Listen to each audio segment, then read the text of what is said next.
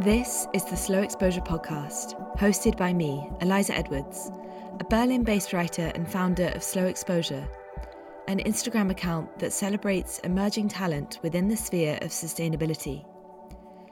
This podcast is a series of conversations with experts from all corners of the fashion industry, conversations between myself and designers, activists, CEOs, and more.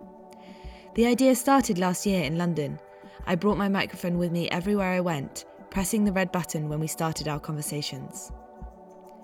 This series is supported by Vestiaire Collective, the leading global app for pre loved fashion. Discover a more sustainable, circular way of buying and selling a wide range of premium, designer, and luxury pieces from their global community by joining their movement and becoming a fashion activist today. After the British brand Burberry burnt £26.8 million worth of stock in 2017, I thought they were irredeemable. But when I sat down with the Liverpudlian designer Patrick McDowell in his East London home last year, I began to reconsider my position.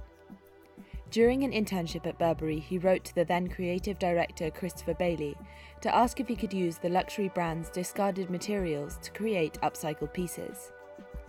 His imagination when repurposing materials knows no bounds. While poking around Patrick's flat, I found a pair of recycled, jewel encrusted sneakers he was working on. Patrick has gone on to found a namesake brand that has challenged our preconceptions of what upcycling should look like. Originally, I had planned on the first series of this podcast to only feature women, but after learning about his collection, Firefighting Aunties, I wanted to hear Patrick's story.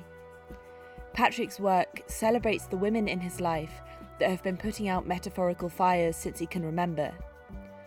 Shortly after our conversation, Patrick was nominated for the Stella McCartney Today for Tomorrow Award by Anna Wintour. This is our conversation.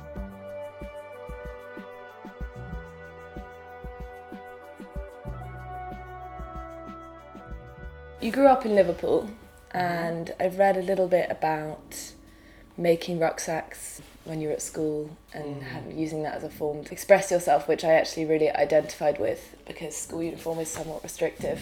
Yeah, I always wanted to be creative and I didn't like things that made me feel like I was being put in a box. Mm. And I think school does that quite a lot to children, so especially British school. Sadly, now at that school, a bag is part of the uniform, so you wouldn't be able to do this now. But I wanted a new school bag, and my mum quite rightly wouldn't get me one because I had one that was fine. And so I went upstairs and made one out of a pair of jeans. And then that kind of the response that that got, and people's like reaction to that, and disbelief that someone had made something, I found really interesting. And then kind of did this thing where I'd make a new bag every week for school, which isn't probably very sustainable, but it was still all made from waste. And then um, that turned into me kind of making these bags for life, which I started selling because at the time they they just started being a thing in British supermarkets and they were all really small. I don't know if you remember about ten or eleven mm. years ago, they were all about like eighty four size, and you couldn't fit anything in them so the idea was great, but no one could really use them for shopping because you put like two bottles of wine in and it's done. So I made these enormous ones out of remnant printed cotton canvas that had like reinforced seams, and the idea was that you could put a family shop in one bag, and they lasted forever. I mean, people still use them now, like ten years on, because they're like super strong, mm. like indestructible bags. Stepping out of the ordinary is is not always so easy. Was that kind of a way to express mm. to to your friends and family that you were kind of doing something different and wanted to be different? Yeah, I think so, and also because it had a commercial side to it, it kind of validated the creativity in a way. Mm. Because I think a, a lot of the time people don't respond to cr- being creative; they do respond to something that makes money. So I think a lot of, a lot of people saw that I was really creative, but I also did this stuff that made made me more money than they were making uh, as a teenager and that almost validated the fact that it was worthwhile doing it which is why i still have an interest in things that have commercial value because i see how that can really protect creative people mm. Yeah, and I guess give it validation and, and support it in a way that meant that maybe your parents, I don't know what their reception was like when you said that you wanted to be a fashion yeah, designer. Yeah. I mean, I was really lucky with my mom always has said just do what you enjoy the most, which is what I've always done, and it's worked really well for me. So, you know, I think it's really sad when you see parents that force their children to do things they don't want to do because that's not at the end of the day that's just going to make everyone sad. So you went straight to st martin's at the um, age of 18 without a foundation. yeah. What was that transition like from growing up in liverpool and having what comes across as quite a nice environment in which to develop your mm. creativity and then you're straight into london central st martin's yeah. what was that transition like it was like being a huge whale in a tiny pond becoming a little mm. sardine in a big sea. It taught me a lot, but it was really hard, and I think the mental challenges that moving anywhere brings, and moving from that family environment to here at a really young age, and I think that's something no one really talks about, and it's hard. So that was the reason a, lot, a big focus of my dissertation in my final year at St Martin's was actually arguing for the need for transitional courses like foundations. Mm. Your final collection gained sponsorship from the British Fashion Council, Swarovski, Burberry, and Oakley. What did that feel like? Because that's relatively unusual. Yeah, the Fashion Council thing was from their hardship fund, so that's something they give to students that show merit or promise that wouldn't be able to afford to do that without their help. Um, and then Burberry and Swarovski was kind of Burberry actually got first when I was still working there. As I was in my internship year at St Martin's before I did my final collection, and I worked at Burberry. Initially, it was meant to be for three months, and ended up becoming a year, and was really desperate for fabrics for this. And I noticed how much Burberry was wasting and how much they had like left left around all the time at the time it was Christopher Bailey, so I wrote him a letter and made his daughter's two little teddies out of studio waste and just said it would be so helpful to someone like me to be able to use some of the fabric that's just lying around in the studio and then he actually took that one step further and I was given a book of all of the sampling pieces of fabric they had for the last show and just uh, was told to choose what I wanted. So I went from having no fabrics having better fabric than everyone else, which is hilarious. At somewhere like St Martin's. Was that when you first felt the need to work as a sustainable designer, or was that something that had always been part of your um, rhetoric? Yeah, no, I think it it had it has always been part of what I've done because I always used to buy fabric from this shop in Liverpool that sold end of roll and remnant fabric um, but I did that because it was cheap.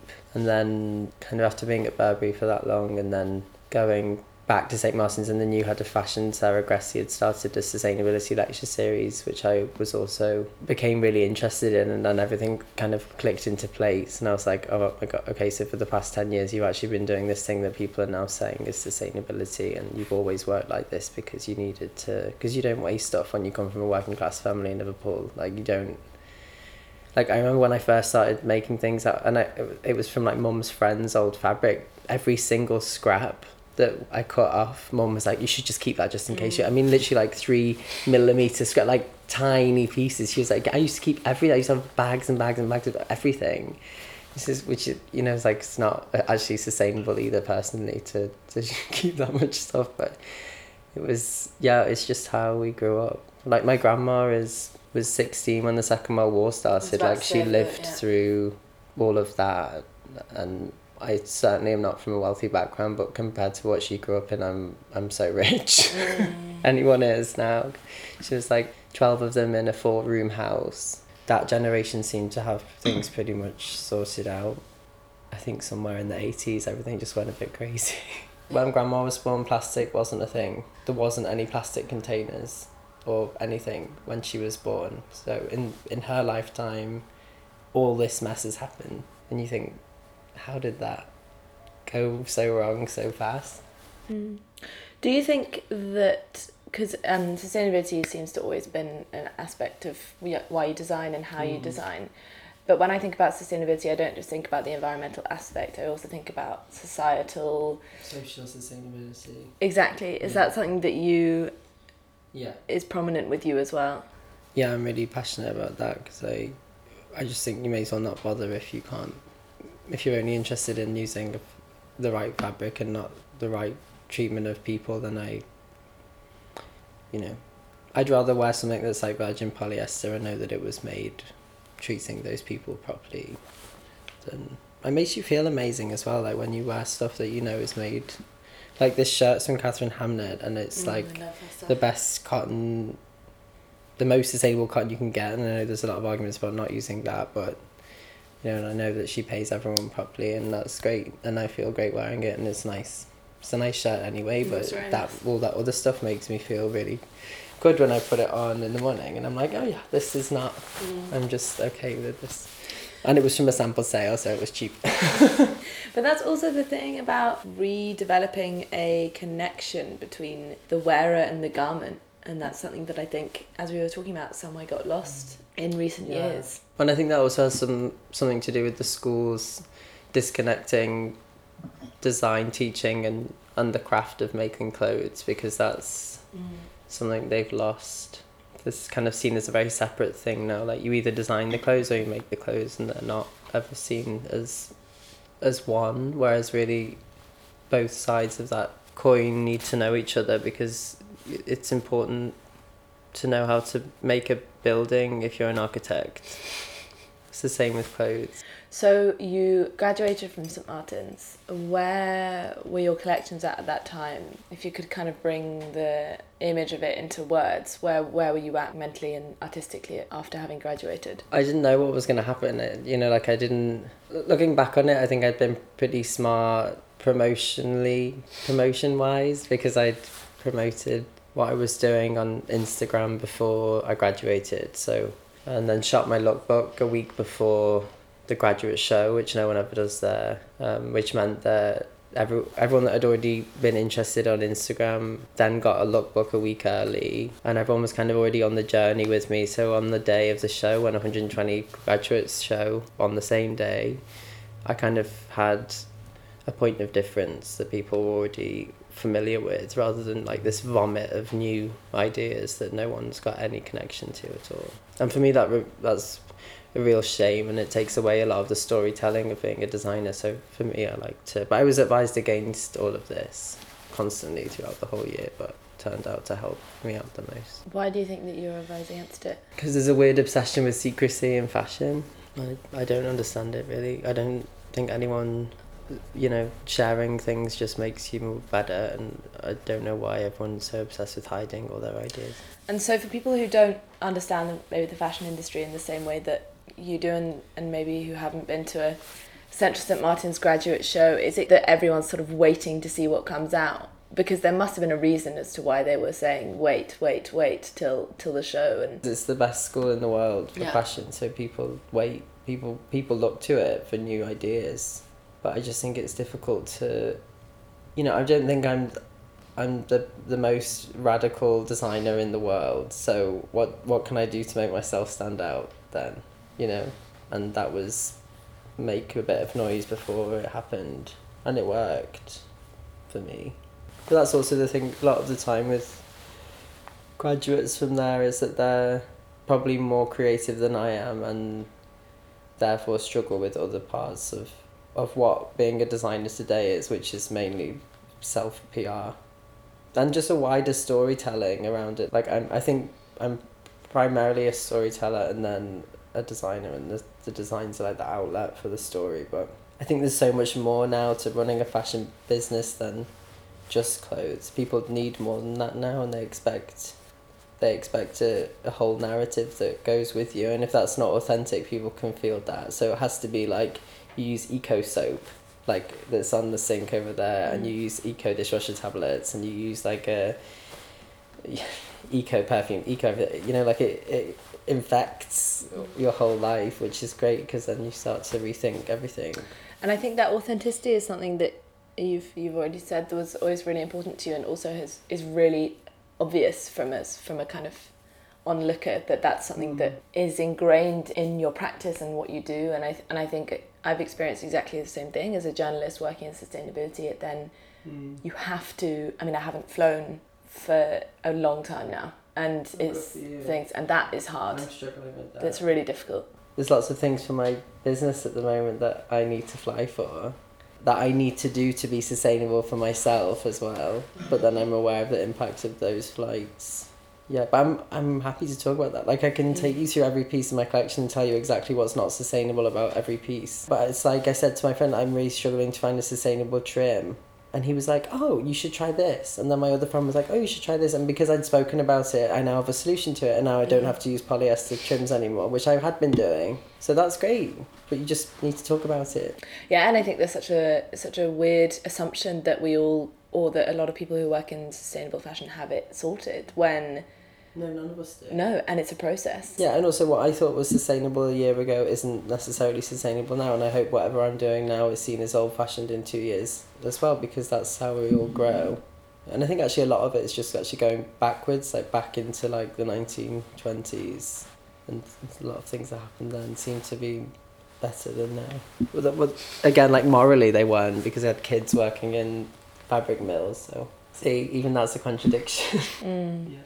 Yeah, but I guess the technology and the way it's really interesting because I think a lot of it for me kind of goes back to social media, and I don't know if, how you find it, but I think the rapidity at which we receive information and, and the mm. pace at which our lives have had to adjust to because mm-hmm. everything's so much quicker has really infiltrated those parts of our lives which actually don't need to be much faster. For example, how we consume clothing and food. Yeah.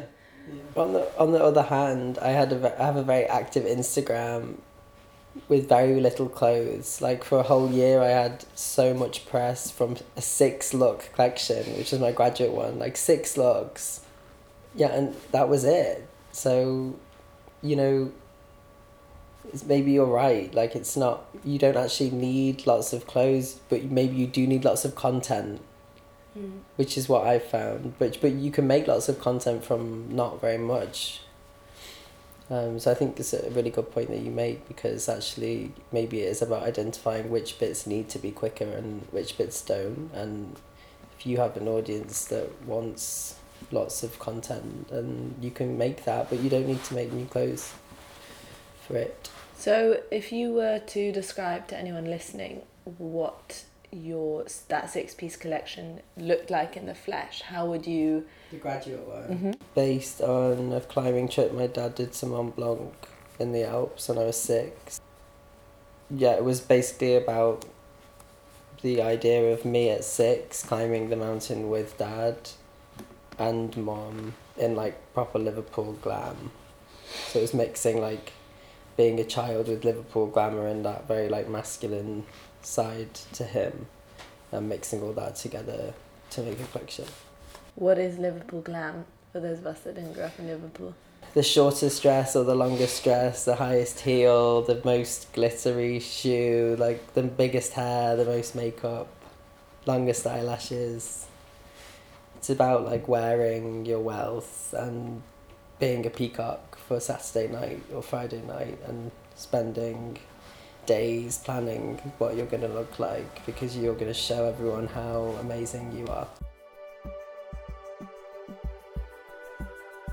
The Slow Exposure podcast is supported by Vestiaire Collective, the leading global app for pre loved fashion. It's that time of year when we start making resolutions, and one of mine is to sell what I no longer wear. For the past year, I had a beautiful Jil Sander coat hanging in my flat. I finally managed to admit to myself that it's just too long for my modest height of 5 foot 5. I sold it on Vestiaire in a day. I know I'm supposed to say that, but it really is that easy. I'm sure, like me, you have plenty of items in your wardrobe that you haven't touched in years. Selling old favourites on Vestiaire Collective will help keep your pieces in circulation and also earn you some money too. Not a bad way to start off the new year. Vestiaire Collective are offering slow exposure listeners 25 euros or equivalent in local currency off their first purchase until the end of January.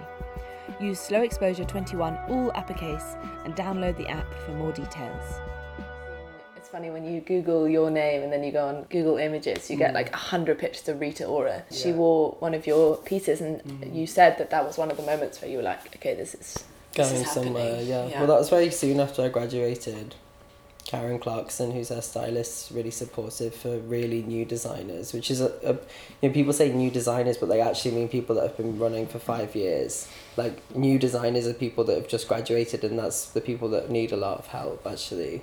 And no help really exists. So it's great when someone like Karen comes along a month after you graduate and says, "We're going to pay you to make Rita this jumpsuit," because that makes you think that it's okay to be paid and then you don't do anything after that that's not paid. Because you know you would have done it for free mm. probably but yeah.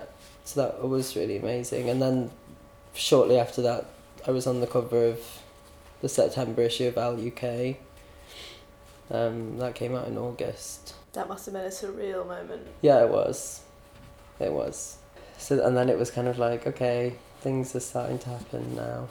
And then I met Clare Press following month at her book launch in London. She's a sustainability editor at large at Australian Vogue, but she's from Leeds. And she'd spoken to Evelyn Mora, who's the founder of Helsinki Fashion Week, which is a sustainable only fashion week, and said that you should give this guy a show.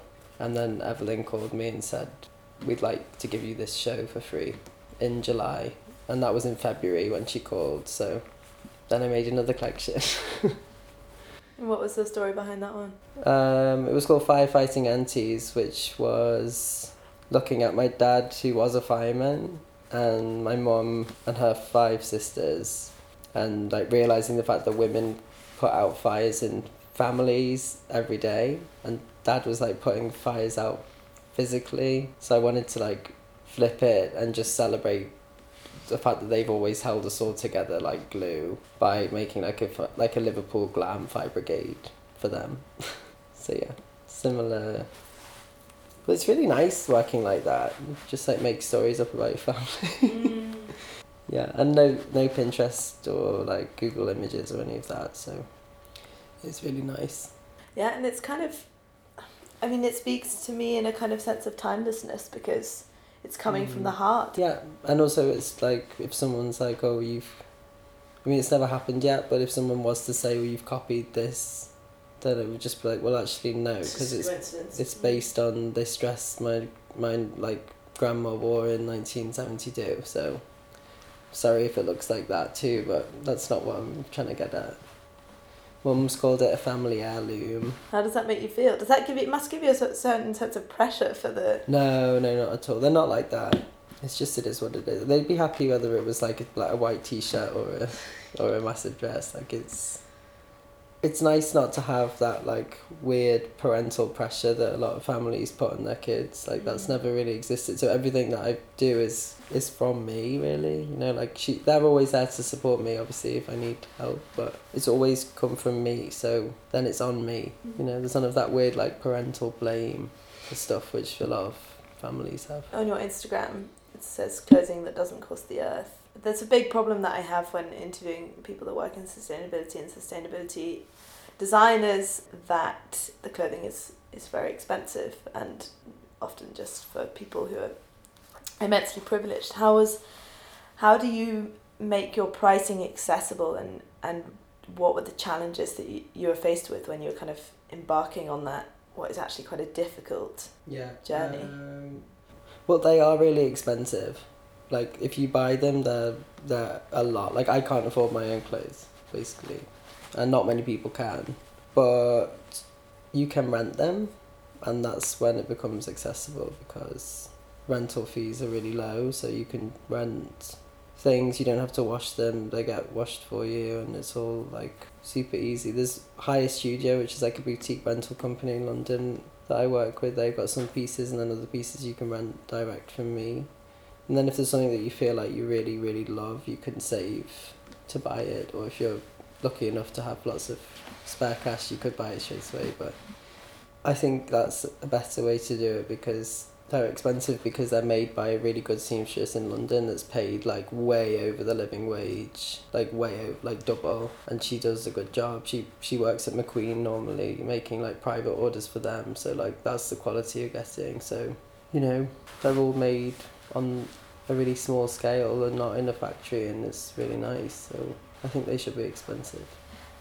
But they also have the durability to last to be mm. rented a lot So it's an because investment piece, or it's something. well that yeah can go because they're to the made side. really well. You can rent them out loads and like hundreds of times and they're still fine. How are you feeling about sustainability in London at the moment? Because it it sort of feels like a, a hy- I mean, it is a hype thing at the moment, and it's very mm. it's a trend is a word that I use very cautiously, but it is Yeah. has become a lot more part of the conversation in recent years. Hmm. What's your reaction to that? I'm glad. The more people are talking about it, say that's good. But you know, it's difficult for something to remain a trend when, like, there's fires all over the world, and like Venice is underwater, and north of England's underwater, and I think when, yeah, things are starting to happen now that are really making people wake up, and they're like, okay, like my neighbor's house is burned down in Los Angeles, like, this shit's real.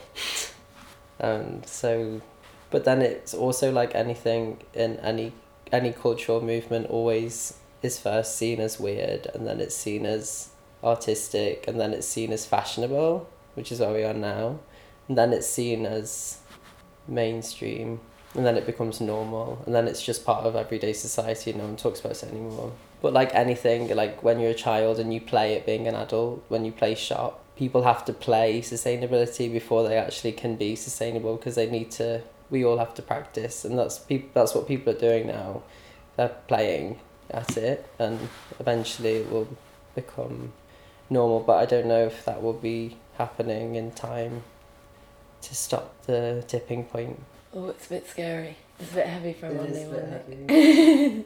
who else are you looking to at the moment in the industry that who's inspiring you? Who can, if someone's listening wants to get Um, more into sustainable fashion, who should they? Phoebe they? English is doing great things. She's I don't know if there's a Vogue article that Sarah Mower wrote about the WhatsApp group that Phoebe started. Called Fashion on Earth on WhatsApp that we're all part of. And every time anyone needs a hand with anything, you can just ask a question in there, and then people will help if they know something can help you out. And that's really, really, really nice because that's also the great thing about being in this new uh, part of the fashion industry is that people actually want to help each other and they're not so secretive and they share information and they realize that sharing brings lots of returns back to you Mhm. and that's a big part of sustainability is sharing and getting knowledge from other people if you're locking yourself in your ivory tower then you're quite far away from what true sustainability is Yeah, your finger leaves the pulse, I think, as well.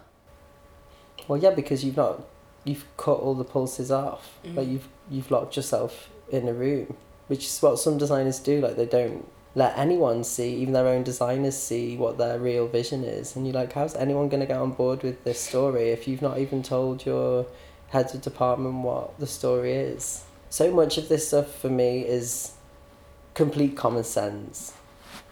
And so I get so confused why still people think this is some like miracle way of working. Like it's literally common sense. There's no brains behind it. I'm not a scientist. I'm not all I all I am is I just have a lot of common sense and I can make a nice shape with a when I'm pattern cutting. But it's really simple. It's frustrating that it's so overcomplicated because that's basically the, the main issue with fashion is that it's just become too overcomplicated and it's become boring, which is ne- never the point I think with clothes. Yeah, it's very difficult, and I think also with with something like environmentalism, which a lot of people think is a bit dry or Well, it can be dry, which is why you need to make it fun. Like my clothes don't look like they're saving the planet. Do you know what I mean? Like they're just they're just nice clothes and they're nice colors, and then they're also not like adding to the waste issue. So, but that's also common sense because you just want to look good, don't you? Like you want to look nice and you want it to be kind of fun, also for a good cause. And I guess that's also why you invest. You know, you invest in a sustainable brand because they've done the work for you. So you pay to be part of their story because maybe you can't be bothered doing it that day, so you're paying someone else to do it. Does that make sense? Mm. Like me, I've bought into Katharine's story with this shirt because maybe I didn't want to make myself another shirt because that's actually a lot of emotional investment for me. Whereas this one, I could just walk into that sample sale and buy it, and now I'm part of her story. And there's a lot of people around the world doing lots of work. So if you don't want to do the work yourself, you can just change your buying habits, and you can actually do quite a lot of good through that. And I think the shift, uh, as we were talking about habit, is is tricky. I mean, I definitely wasn't as progressive in my thinking five years ago as I am today. Um, and I guess that's why we're sitting here now is to kind of develop our understanding of of what's good and what's right and mm. do that in a way that's actually really fun and you know your big mm. beautiful yellow sleeves that I saw are exciting and yeah. and the least dry thing ever. Yeah, but it needs to be that because people need to like I still think the least sustainable thing you can make is something no one wants to wear. I think you know even if it's made from like organic cotton or hemp, whatever, whatever, and it's made everyone's paid living wage and and it's all like happy and made with wind power and everything. If if no one actually wants to wear that thing, then you just made more waste. So you didn't do your job properly and you know you can't over overstep the fact that you need to be a designer first and foremost you need to be able to cut a nice shape and then you also need to have sustainability as part of your business model but it's not an excuse for a bad design or a bad concept thank you for listening to my conversation with patrick. You can find him on instagram at patrick underscore mcdowell and i'm at the slow exposure. Remember tap subscribe tell your mates and i've been told reviews are gold dust. I'll see you next Monday for the next episode in the first series of the Slow Exposure podcast.